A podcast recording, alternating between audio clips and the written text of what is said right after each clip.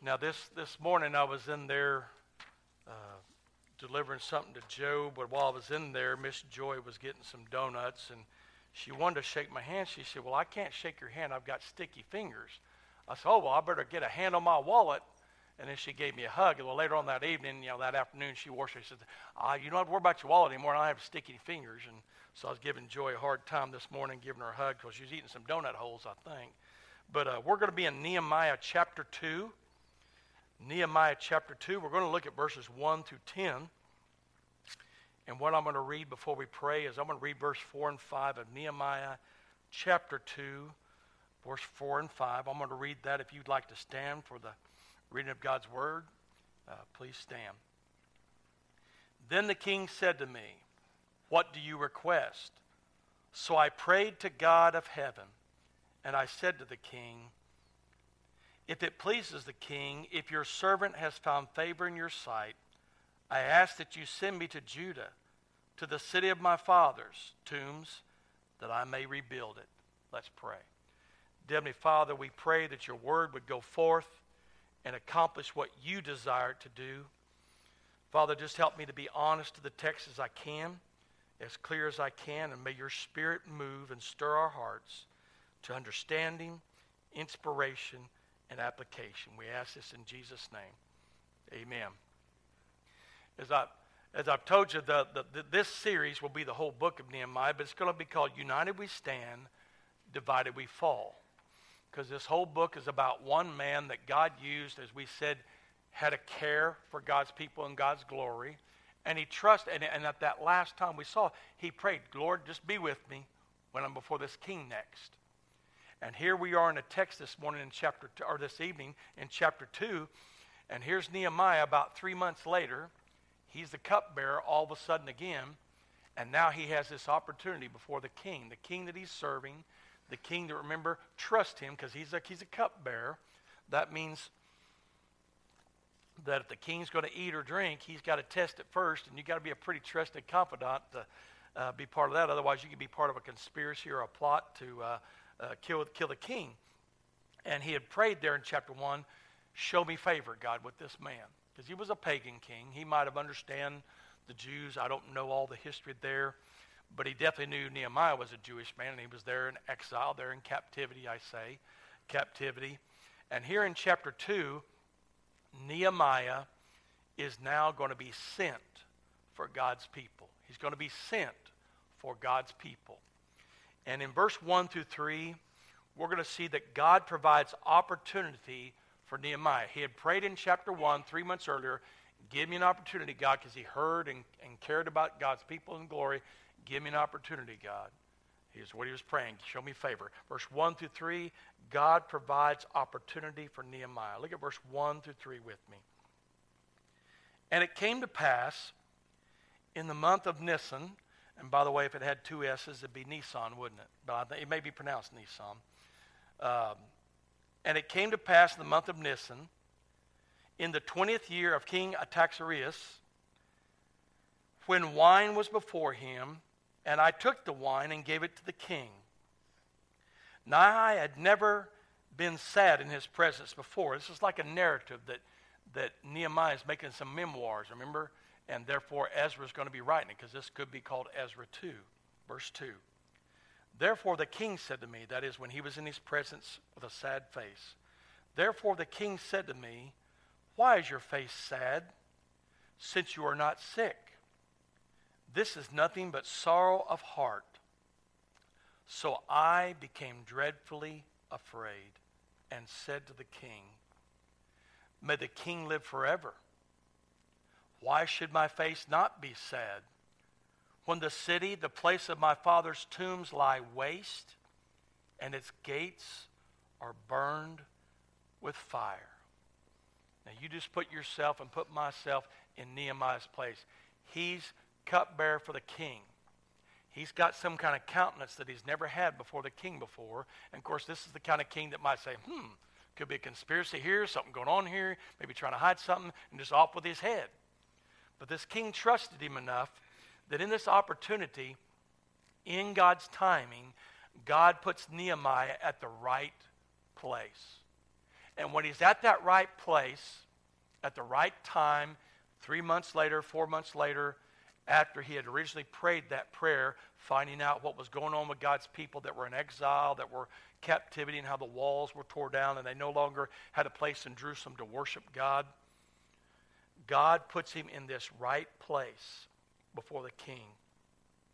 And as, as the timing of God would work to put him in that right place, God began to move and put Nehemiah before the right people, that is, the king, the person that could help him with this, this concern that he has about God's people.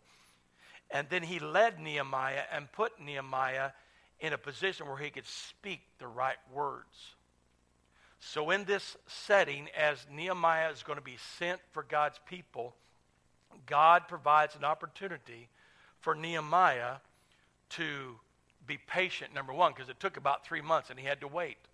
It was his turn to be cupbearer for the right opportunity. He was patient, waiting on God. He didn't rush in there and say, "Hey, can you swap, you know, uh, swap shifts with me or anything?" He just waited for his turn to come up. He had prayed three months earlier, "God, show me favor," because he knows this is the king and he's just a cupbearer, even though he's trusted. He waited patiently on God, and then he took courage and he trusted God and he showed up with a sad face on purpose, I believe, to try to get the king's attention. He showed courage and trusted God with that sad face. He waited on God and showed patience. And then when he was spoken to, he spoke the truth. And he spoke the truth for God's sake. It wasn't for Nehemiah's sake. Because remember, the whole idea why Nehemiah even wants to speak to the king about this is why? Because he's concerned about God's people and therefore God's glory. He spoke the truth that God gave him. And he says, Well, why wouldn't I be sad? My people's place is laid waste. The gates are burned down. The place where my father's tombs are at, where my people are buried, it's laid waste. Why wouldn't I be sad, king? Now, that's, that's pretty brave when you're talking to anybody that's a king, let alone a pagan king. But God provided this opportunity for Nehemiah to be in the right place, around the right person, to say the right words that were truthful. And he was patiently waiting for this opportunity. What do we learn from that? Well, there are times in your life and in my life we engage people. And one of the things I've learned as a hospice chaplain is uh, when I was a hospice chaplain, even as a pastor over the years, I don't walk into a house with this Bible ready to you know, shoot you down with a bunch of machine gun verses, right? And I'm going to tell you why. When I pastored in Kentucky, I'd only been there about nine months, and I was driving my older son in our car from the parsonage. We was headed to another church that had like an upward basketball program, and on that that Tuesday night, I was the coach of about 20 boys. Well, that was like a three-ring circus with me, and then there was other coaches of 20 boys. But we were driving our way, and it wasn't quite dark yet. And as I drove by one house, it was across the street from Advanced Baptist Church where I was at, and that's opposed to the unadvanced Baptist Church down the street. No, they, they advanced a quarter mile after revival back in 1896. But we were going by, and I thought I saw flames behind the house. I thought, well, the people could be burning trash out here in the basket, Kentucky. I don't know. So for some reason, I stopped. I backed up and I pulled that driveway. I knew the couple that lived there. They, they lived right across the street. They didn't come to visit, but me and Doug, my friend Doug, would go visit them about every Monday to see if they would like to go to church, if they needed anything, just minister prayer with them and, and everything. And they were believers, but they just didn't have any church they were connected to. So I pulled in the driveway and I sat there for a while, and, and all of a sudden I really saw some, you could really see, you know, like the glow. So I said, Josh, stay right here. And I put it in park. I ran back, and that whole back porch was just in fire. Well, Baskett, Kentucky had a volunteer fire department. but I didn't have a cell phone back then. I had a little, I had a little pager that one of the members gave me. And I knew when Karen would call me because I would have her dial 8055, which means boss, right? 8055 is boss on your pager. So I knew to call my wife. So I jumped back in the car. I think we had, I think I had a 96 uh, town car, wasn't it? Yeah, I had a 96 town car. Well, I look like, you know, Joe Cannon and everything. I shot back to the parsonage. I'm on the phone and calling the fire department. Well, by the time the fire department got there, Someone else had already called it in. But my point is about the timing of everything. We had already visited this couple. We knew they knew the Lord, but their house was engulfed in flames. The whole back of the house was gone. So I sat there with that family as they watched their house. Just unfortunately, they were all gone. They were doing some events. They're all gone. Praise the Lord. No animals, nothing like that. But half their house just went up in flames, and by the time they got it out, and I sat there, and one of my deacons was with me. I had a deacon named Dan. We called him Dan Dan the milkman because I guess he used to be the milkman in that little town back when there was a milk route. And he said, Pastor, he said, now's the time to tell him to come to church. I said, no, it's not. He looked at me. Well, it is too. Well, he went over there to try to invite him to church right after half their house burned down, right? And they just kind of looked at him like, you know, like deer in headlights. I went over there and I said, hey, do y'all have any family around here to stay with tonight? Do the kids need clothes? Then another member come over there because everybody was there in town, little town of 700. And that's what our church was able to do, get them some clothes that they might need because it was a little cold. One of our members was able to keep them at the house because there wasn't no you know, Red Cross or anything, right? Now, within a month, their house was getting rebuilt and everything. They found a place to land. But within two months, you know what they did? They came to church. You know why? Because we, the timing wasn't right to say, now you need to go to church. So it's like, well, we care about you. And so that whole month or two, we were feeding them food or whatever it took. Timing. Timing. Timing. And Nehemiah took his time. He waited on God. He waited for the right opportunity. And it was during that time that they came forward to join the church, and we reaffirmed their faith in Christ.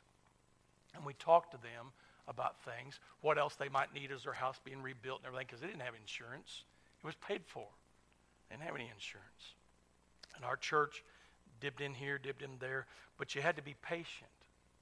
I learned that in that little town of Baskett because everybody knew everybody in a little town of 700. And I'm the little Okie that has an accent coming into Kentucky. Trust me, they have an accent too. You know, if there's a fire, they don't say, they say, oh, there's a fire. You know, that's, that's a fire, you know. So they had an accent, but you had to be patient. And Nehemiah waited for the right opportunity. He, and when he waited for the opportunity, then he could be courageous and trust God and speak the truth to the king. Well, why wouldn't I be sad, king? My people are, are desolate. They're fallen under. God provides an, uh, an opportunity to Nehemiah. Verse 4 through 8. God not only provides an opportunity for Nehemiah, God provides resources for Nehemiah. Look at verse 4 through 8. After he told the king that, look at the king's response. God's definitely showing Nehemiah favor like he asked for, right? Then the king said to me, What do you request? In other words, what do you need? Now that I know why you're sad, what do you, what do you need? So I prayed to God of heaven, prayed to the God of heaven. He said, Oh, I didn't expect that. He probably wasn't expecting that. So I prayed to the God of heaven, and I said to the king, If it pleases the king, and if your servant has found favor in your sight, in other words, if I've done a good job and you respect me and you know that I'm being honest with you and I've been good to you, if you have any favor, if I have any favor in your sight, I ask that you send me to Judah the city of my father's tombs, that I may rebuild it. That's a pretty big task. Then the king said to me, the queen also sitting beside him, How long will your journey be? And when will you return? So it pleased the king to send me, and, and I set him a time.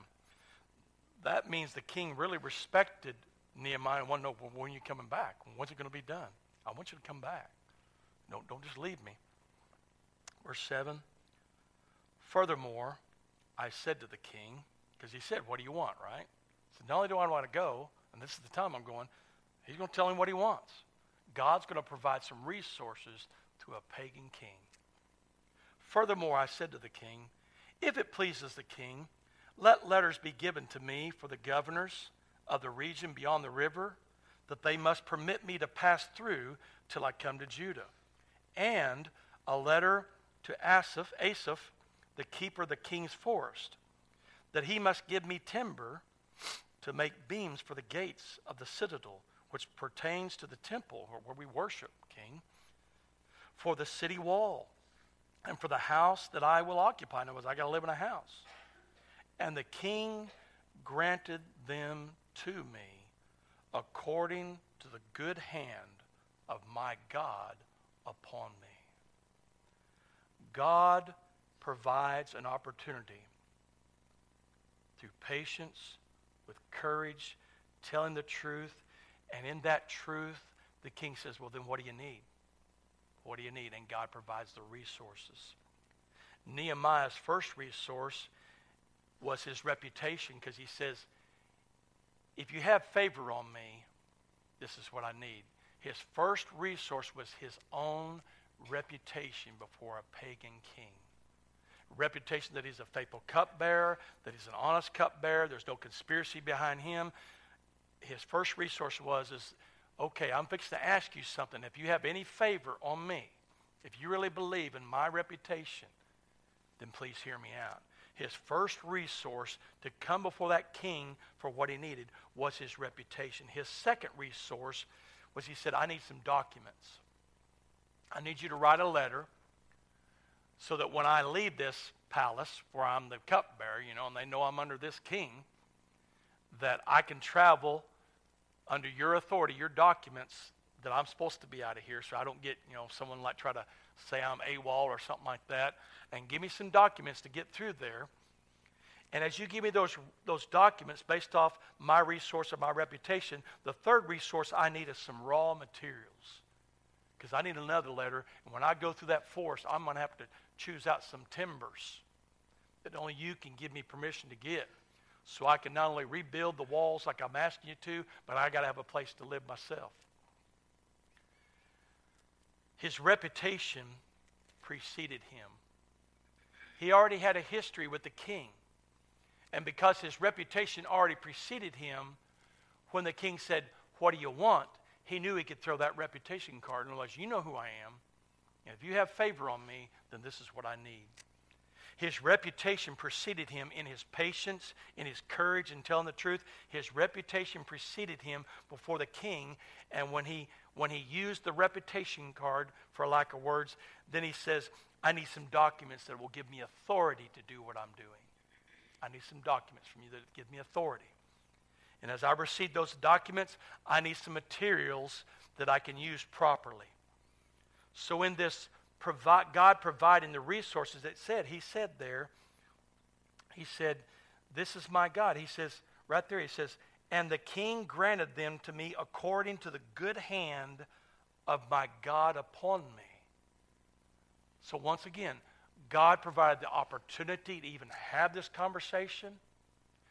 God provided the resources once the conversation got as to what he was going to need to carry out what God had put on his heart to do as a task for the, to restore the glory of God and the good of God's people.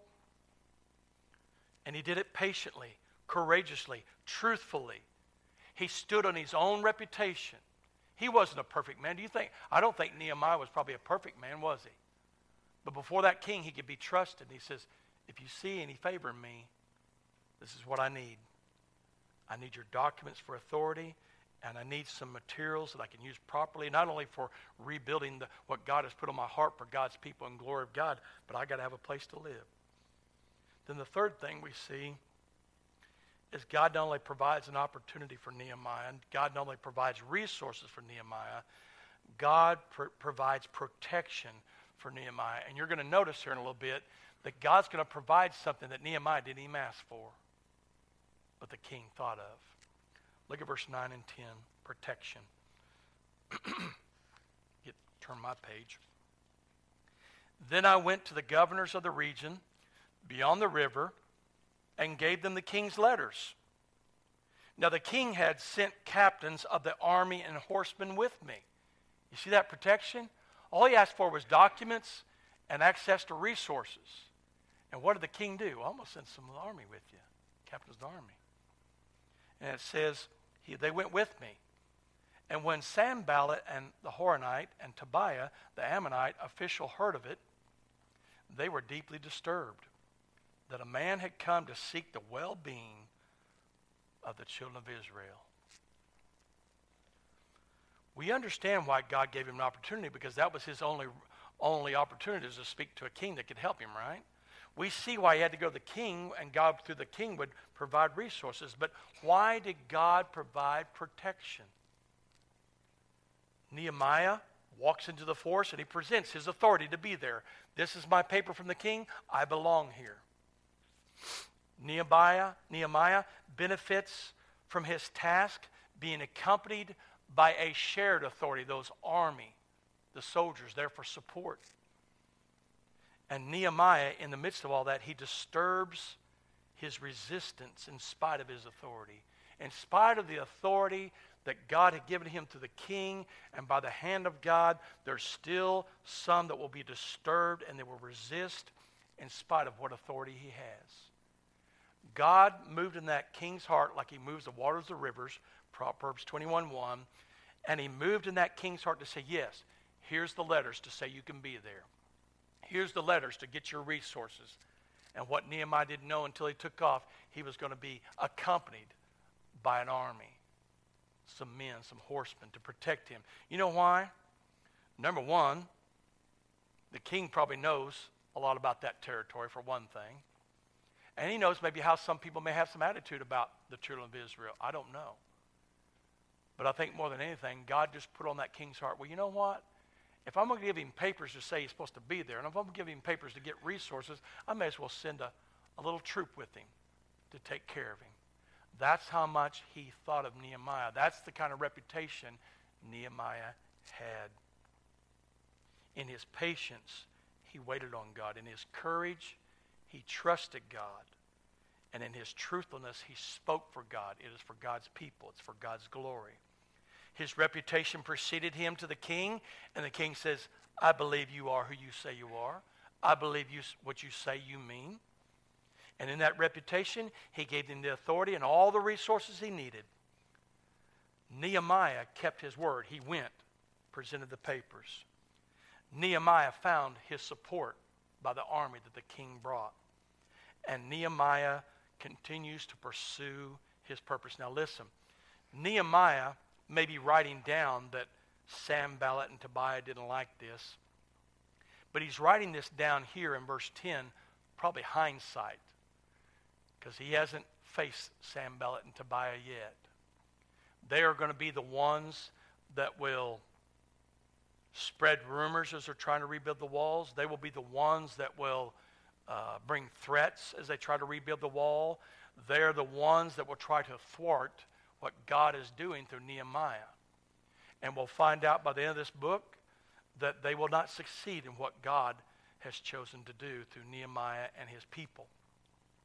So as we look at Nehemiah here, we begin to see some principles of just shoring up, building up, doing things for the glory of God, doing things for the good of God's people, doing things for the good of the community for that matter, because if they were going to restore worship to one only true God, guess what? Other people could come and worship that one and true God because they had Gentiles that would come and convert and worship that one only true God. And we can take those same principles. We need to wait till God gives us an opportunity. Be patient with our opportunity. Sometimes it'll come in our back door and they'll sit back there on the back pew like a young couple, right, this morning. Other times it will be uh, you meet somebody, and maybe not right now is not the time to, to throw out the, the gospel. Maybe this time is to build a relationship, build some trust, build a reputation, build a bridge so that when you do plant that seed of the gospel, they, kind of, they, they believe you. They believe you're there for honest reason. That they don't believe you're there just for getting more people in the church or more of this. You got to be careful. You got to be cautious. Got to be patient. And when God opens that opportunity, we have to be courageous to just speak of what we've seen and heard and know to be true. That's what a testimony is. That's what a witness is. And as we have those opportunities, God will provide the resources. The resource might be people. Uh, matter of fact, today when when we when we met that new couple, everybody else was visiting them, right? And pretty soon they're getting invited to Sunday school. Everybody's just all the other resources are tapping in there, just making them feel welcome. We had someone come visit us uh, a couple of last Sunday night, and and Jonathan and Luke came, and they came to Sunday school. They tapped into our resources. I told them they could come in here, they could stay in the men's class, but they tapped into the resources that we have here. People that care, people that want to love them, people that want to tell them the truth. We have resources. We have resources based off our reputation, resources based off this document, right? That's our document, that's our authority. And resources just off the materials, the materials of time we have, uh, your giftedness, my giftedness, your talent, your resources, whatever you have. That's how we're going to rebuild for the glory of God and the good of the church and the good of the community. And in that time, though, we need to know this that as we have opportunity and take advantage of that opportunity with patience, as we use the resources we have and the, the document that we have that gives us the authority to do what we do, then we need to understand that, that there may be some things out there that we don't know is out there yet. They're disturbed in that other world. Remember, we don't wrestle against flesh and blood. There's another other world out there. And you and I have a target, so to speak. But that's okay. God's going to provide the guard. God's going to provide what we need. God's going to provide protection during that time if we're doing it for the glory of God and the good of God, God's people. And so God has a way of, in spite of a Sanballat, a Tobiah, or whatever their name may be, or whatever group they could be, God has a way of taking care of his people. And we've got to know that. We don't just sit there with a target on back going, oh, it going to happen? Well, it, it could happen anytime. Because Satan is like a ravaging, seeking whom he may devour. He comes to steal, kill, and destroy. But he has the same strategy. He'll always plant doubt. He'll always divide. He'll always distort the truth, distort the stories. His strategy hadn't changed. And he's always seeking to accuse the brethren, whether we're guilty or not, right? He's always doing that. That way he can divide. And I heard a story one time about a person that said that the devil had a garage sale. Devil was having a garage sale. Out in the garage sale, out there in the garage, the demons were putting alcohol and pornography and just everything out there that all the world just loves to just consume and everything. But over here in the corner, the door was just kind of cracked open, the garage. The demon says, Oh, let me get these for you. He goes, Oh, no, no, no, no, no. Those are my best tools. Those aren't for sale. Okay. So they go around selling the alcohol and the tobacco and the, and the pornography and everything to everybody that wants it. Well, finally, one of the demons says, Well, what do you have in that closet? He goes, Oh, and there's what I have for Christians. He said, Christians won't fall for this and that, or if they do, they're going to repent of it and, you know, they'll get restored and because God's changed their life. But these three tools over here in this closet, he said, if they're not careful, they'll fall for it every time. And the demon says, what are those tools? He said, division, doubt, discord.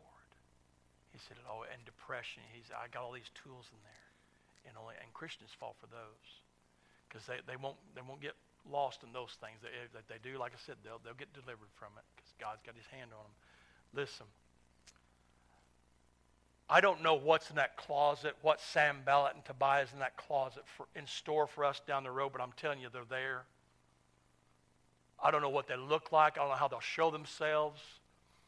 But as we begin to do something like we've been doing for the glory of God and the good of this church and the good of this community, listen, that just makes us enemy, enemy number one to Satan.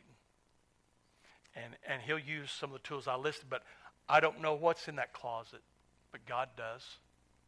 God does, and that's okay because we're going to take every opportunity God gives us we're going to live off our reputation and our resources, and we're going to trust God for our protection because we wrestle not against flesh and blood. Nehemiah is sent for God's people. We know that because Sanballat and Tobias says they were disturbed that a man had come to seek the well-being of the children of Israel. Nehemiah was sent by that king, ultimately by the king, God himself. He was sent for God's people. He was sent with authority. He was sent with support. But he was also sent, and we got to remember this, he was sent with a future resistance. There's always resistance. But you know what? That just makes us strong. My youngest son likes to work out with weights. I might do a few push ups here and there. I might stretch out my legs. I'm getting too old. I don't like the gym, anyways. I never liked the gym, even when I played basketball or anything else. But he likes that gym because the more resistance, what? Things just get pumped up. I was telling somebody the other day when he was walking down the hallway just before he went deployed, he didn't have his shirt on. He had got out of the shower, he had on a pair of gym shorts, and I just it just looked like a cobra walking down the hallway, you know, that V'd on his back, because he's worked out that resistance to strengthen those muscles. And he said when he went to Camp Lemonnier, he says, There's a gym there, Dad. I'm going to use it.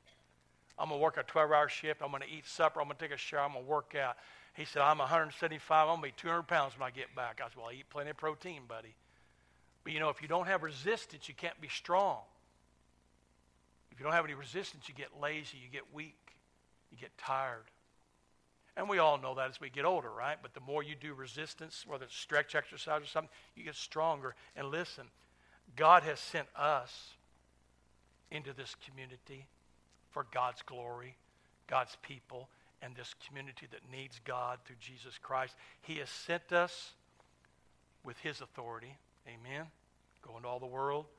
He has sent us with moral support, our resources, our talents, our gifts. We're all here to support one another. But He sent somebody out there, some group, something that's going to resist. And that's okay. That's going to make us stronger to get on our knees. That's going to make your pastor bolder to say this. It makes me strong. Every little church I've ever had, about six months, the Baptist dandruff hits the fan because the honeymoon's over. I'm not saying that's going to happen in six months here. But listen, when God's people are doing God's thing the best they can with what information they have, right? Because we're not perfect. Satan's going to try to mess it up. And I'm telling you, he never wins. He never wins. He's here to, to devour, seek to devour. He'll divide, he'll distort. But listen, as God's people, we, like Nehemiah, in spite of not knowing yet about Sanballat and Tobiah, that were disturbed that he was there to help the children of Israel, in spite of that, we, like Nehemiah, are going to just endeavor to persevere, endeavor to pursue as Calvary Baptist Church. Our goal will be to glorify God. Number one, as we glorify God, number one, we must ask God's sending. God send me. God send me because this is God's task not Calvary's task. Did you know that? It is not our task to do, it is God sending us to do His task, His bidding, His way. Number two, as Calvary, if we're going to give God the glory, we're not only going to ask God to send us because it is His task, we are going to seek God's word for direction and instruction about our authority as God's people as we endeavor the community, as we minister to one another. And number three, we are going to pursue God's glory with courage, with discernment, knowing that the opposition is in the days ahead. The opposition, whatever that looks like. I don't know what Sanballat and Tobiah looks like for us, but it's just as common in Nehemiah's day as it was in Paul's day, if we go to the book of Acts, right? He had resistance as we pray God's leading, as we push God's way forward, He will move our hearts in favor and reveal to hearts what they need to know. He will reveal to our hearts what we need to do, and anyone that resistance, anything that resistance, they will fail if we're pursuing for God's glory and our good, God's people's good. We need to be humble. We need to be courageous, and we need to be united around one thing that we're here, we exist in this building as we congregate together to be equipped for ministry, for the glory of God, and the good of this church and the community. We've got to be united on that. We've got to be humble, courageous, united for what God wants us to have so that God is satisfied, so that God is pleased. Not Steve is pleased, not you is pleased, so that God is pleased. Because it is for his glory and our good. What is this How would this be applied to a non believer? Well, as a non believer, their challenge tonight is to come to God. He's the only authority. They have to seek His favor like Nehemiah did with humility, trusting God. They need to seek God's favor through Jesus Christ. Because they'll never approach God unless they what? Come through Jesus Christ, right? Because He's the truth, the way, and the life. And no man comes to the Father except through Him. Lost people, that's our message. Lost people can trust God like we can, but they must first come to Him through Jesus Christ. They must humble themselves and maybe do something courageous and say, I'm going to take a step of faith. And as they come to God seeking His favor through Jesus Christ, He will set them free. And all of a sudden they'll understand okay, that's what they're doing, but they're in Christ. Now I'm in Christ. And these lost people will see us emulating humility, courage, unity, and faith in God for His glory. The non believer must seek Him, must seek Him through Jesus Christ. The Bible says that to come to Christ, that is, turning from your way and your guilt and turning your face to Christ, you're, you're repenting and believing. That's what a non believer does. You know what, by the way? That's what a Christian ought to live as a lifestyle of repentance every day. I constantly have to turn from my fleshly ways and say, okay, God, what's your way? And sometimes I'll listen to this side a little bit too long and I step over there, and, you know, and maybe he gets up that tool of discouragement or that, cool of, uh, that, that tool of uh, uh, down, getting down. But yet a brother tells a story about little Ren or something just builds me up. Because all you were doing is just practicing a song because you loved the Lord. But little Ren heard something different. She heard that small, still voice tugging on that little heart, burying a seed deep down that heart. That's what we have to do.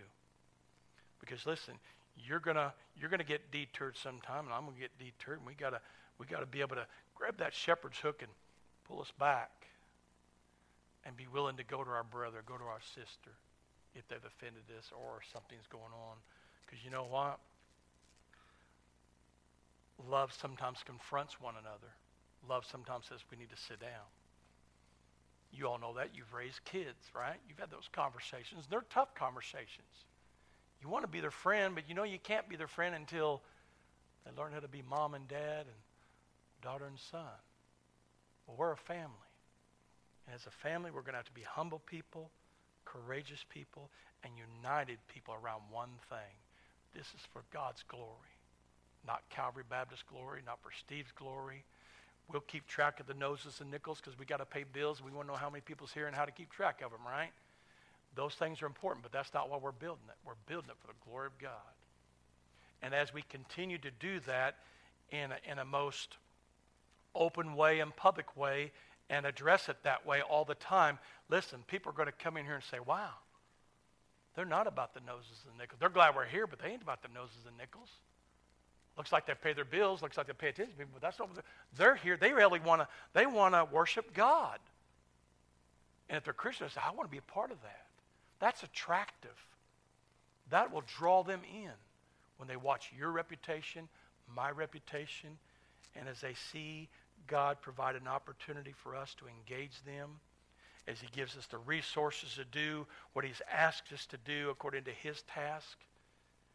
And if need be, He'll provide the protection for God's people. Let's pray. Heavenly Father, we come to you tonight. And Father, we thank you for these short 10 verses of Nehemiah. But Father, we haven't even probably gleaned all that we could have.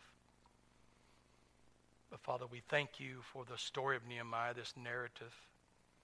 He's just an Old Testament character who's living out New Testament theology of trusting you, being courageous like, like the Apostle Paul did, or Peter, or John, Jesus himself. And even Jesus in his ministry came across many times probably controversial, but it's because he trusted you. He said what needed to be said. And Father, I just pray that you help us to be patient for the opportunity, to be courageous with what you put on our heart to say, and we'll trust you for the results. And whatever may come our way in resistance, Father, we will trust that you give us wisdom, discernment, protection. Because, Father, we're doing this for your glory. So we ask that you do give us favor in our community, wherever we may live, wherever we may go. Give us favor. Help us to paint a good reputation before them that we're not perfect, but we are saved by the grace of God. And we only want them to have the same hope. We ask this in Jesus' name. Amen.